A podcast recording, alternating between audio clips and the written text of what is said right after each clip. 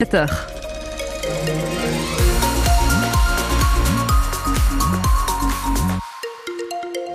La météo de ce vendredi 23 février, 23 février, accrochez-vous à votre brushing. Le vent est toujours là, 65 km heure pour le plus fort des rafales euh, aujourd'hui. La pluie aussi normalement devrait s'inviter euh, dans la matinée sur l'agglomération toulousaine. En attendant, ciel couvert. Par moment, on peut encore voir les étoiles, donc profitez-en à cette heure-ci. Et pour les températures, elles seront plus fraîches. On a 5 degrés en moyenne ce matin et ça ne montera pas au-dessus de 10 degrés cet après-midi sur l'agglomération toulousaine. Comment ça se passe sur votre route? Ça se passe bien, mais il y a de nouveaux déblocages, notamment sur la nationale 124 entre Gimont et Hoche et toujours la 62 entre Montauban et Agen. On espère que vous avez pu adapter euh, vos trajets ce matin si vous êtes concerné par ces secteurs.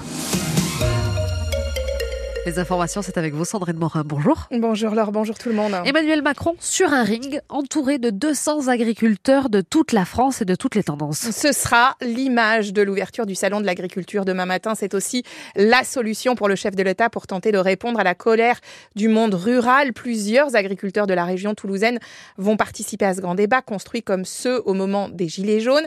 Parmi eux, le secrétaire d'État de la FDSEA du Tarn-et-Garonne, Francis Ambrosio, mais pour lui, l'opération séduction du gouvernement ne fonctionne pas pour le moment. Aller toucher le cul des vaches pour dire qu'on aime les paysages, c'est bien. Nous prouver qu'ils nous aiment, c'est mieux. Nous, ce qu'on y demande, c'est qu'ici, on est en Occitanie, on aura besoin de rentabilité, oui, de vision sur, sur du long terme par rapport aux nouvelles générations. Si on n'installe pas des jeunes, ça ne sera pas la peine.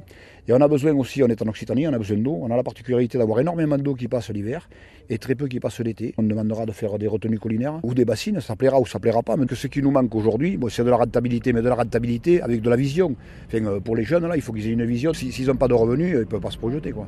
Ne peuvent pas investir, ils ne peuvent, pas travailler. La loi Egalim, il faut qu'elle soit vraiment rapidement appliquée et qu'elle puisse s'appliquer au niveau même européen, en espérant qu'elle soit écoutée ou qu'on ait vraiment une orientation forte pour nous faire bouger. Et sinon, ben, on continuera parce que de toute façon, pour les jeunes, il faut qu'on y aille parce que si on n'y va pas, c'est pas la peine, c'est la fin de la profession. Et le barrage sur la 62 installé mardi devrait tenir au moins jusqu'à demain matin selon les agriculteurs. D'autres actions pourraient être menées en fonction des mesures annoncées par le gouvernement à la suite de la table ronde. Et puis, on vous demande donc ce matin, le salon de l'agriculture sert-il encore à quelque chose? Est-ce une vitrine pour les agriculteurs ou juste un moment pour les politiques? Appelez-nous au 05 34 43 31 31 et on en parlera aussi à 8h moins le quart avec une céréalière du Tarn, désormais sous le feu des projecteurs, Céline Imar de la FDSEA, qui vient d'être nommée numéro 2 de la liste des républicains aux européennes. Météo France a levé les vigilances au vent violent, ou pluies, inondations qui ont perturbé une grande partie de la France hier. Chez nous, des rafales jusqu'à 122 km heure ont été enregistrées, notamment à Tarbes. Dans le nord de la France, il y a eu plus de 90 000 foyers privés d'électricité, des trains annulés et surtout, un homme est mort dans les Deux-Sèvres, noyé dans sa voiture à cause de la montée des eaux.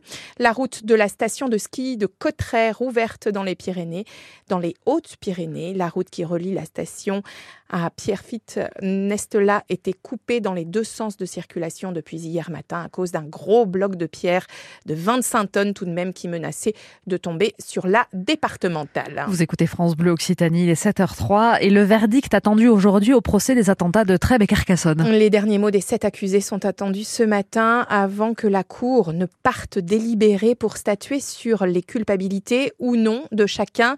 Alors, un verdict à enjeu, Charlotte Piré, notamment parce que le parquet national antiterroriste a requis l'abandon du caractère terroriste pour plusieurs des accusés.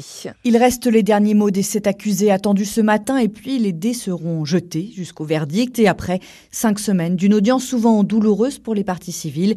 Maître Franck Alberti, avocat de plusieurs d'entre elles. Elles sont assez bouleversées euh, au moment où je vous parle.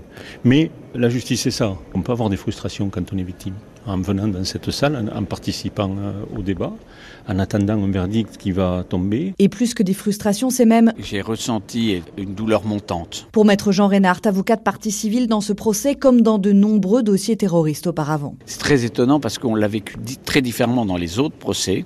Et là, j'ai senti qu'ils ont bien compris qu'on se heurtait à une difficulté absolument majeure dans ce dossier. C'est que d'une part, il y avait l'ignominie des faits et de l'autre côté, une absence de personnes qui se reconnaissaient, en tout cas à tant soit peu, responsables. Et donc il y a un tel écart que euh, les, les partis civils vivent très douloureusement cette situation. Et ils attendent avec d'autant plus d'impatience, mais peut-être un peu de résignation aussi, ce qui va être euh, le verdict de ce soir. Un verdict pour lequel le parquet national antiterroriste a d'ailleurs appelé à revoir à la baisse les implications de plusieurs accusés. Et le verdict donc attendu ce soir tard dans la soirée. Un représentant de l'ONU à la préfecture du Tarn aujourd'hui, hier le rapporteur spécial des Nations Unies sur les défenseurs de l'environnement s'est rendu sur la ZAD de la Crémar Brasseille hier aujourd'hui. Il entend donc l'autre partie. Il a été alerté par des associations et des élus sur le traitement des militants écologistes par les forces de l'ordre. Un homme blessé par arme à feu cette nuit dans le quartier Bellefontaine de Toulouse. Il a été touché à la cuisse, il était 22h30 et il a été transporté par les pompiers. Ses jours ne sont pas en danger visiblement. Une enquête de police est évidemment ouverte. On a tout eu dans le match hier au stadium, de l'ambiance, du beau football, des occasions, mais au final, beaucoup de frustration. Et surtout la fin d'une épopée européenne. Le TFC éliminé par le Benfica Lisbonne en barrage de la Ligue Europa après son match nul 0 à 0 hier soir. Et pourtant, les Violets se sont créés beaucoup d'occasions en deuxième mi-temps, mais non. Le gardien Guillaume, Guillaume Rest, qui a notamment fait un magnifique arrêt juste avant la mi-temps, veut toutefois rester positif.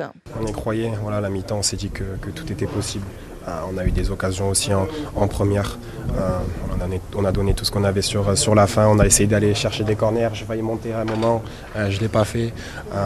Mais aujourd'hui, voilà, on a fait un parcours incroyable. On a écrit l'histoire du, TFC en battant un club comme, Liverpool. tous les supporters vont, se souvenir de ce match. On aurait aimé aller plus loin. Malheureusement, ça ne s'est pas fait. Mais aujourd'hui, je suis, fier. Je suis fier de mon équipe.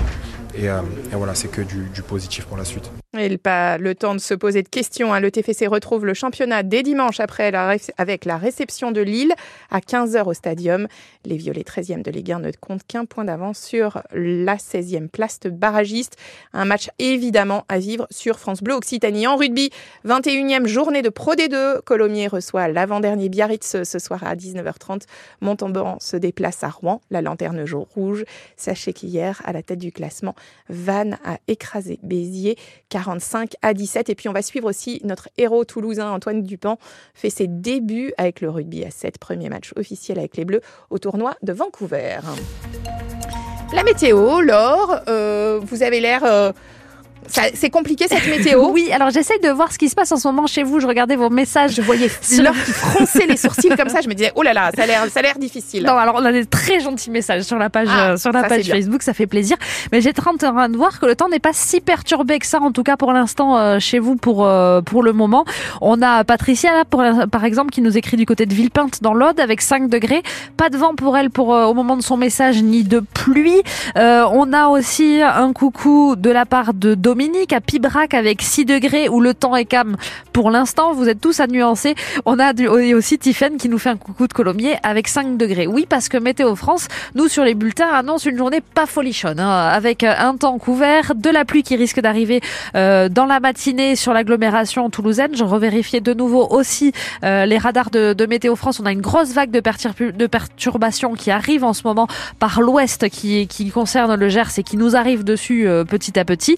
Et puis des température fraîche, effectivement 5 degrés comme vous nous le dites, et pas plus de 10 degrés cet après-midi attendu à Grenade, à Balma, à Muret ou encore du côté de Pibrac, et le vent aussi toujours de la partie. Alors un petit peu moins fort qu'hier, on a 65 km heure pour les rafales, mais ça reste quand même euh, du vent aussi, euh, notamment pour les automobilistes quand vous croisez des, des, véhicules à deux roues ou des vélos.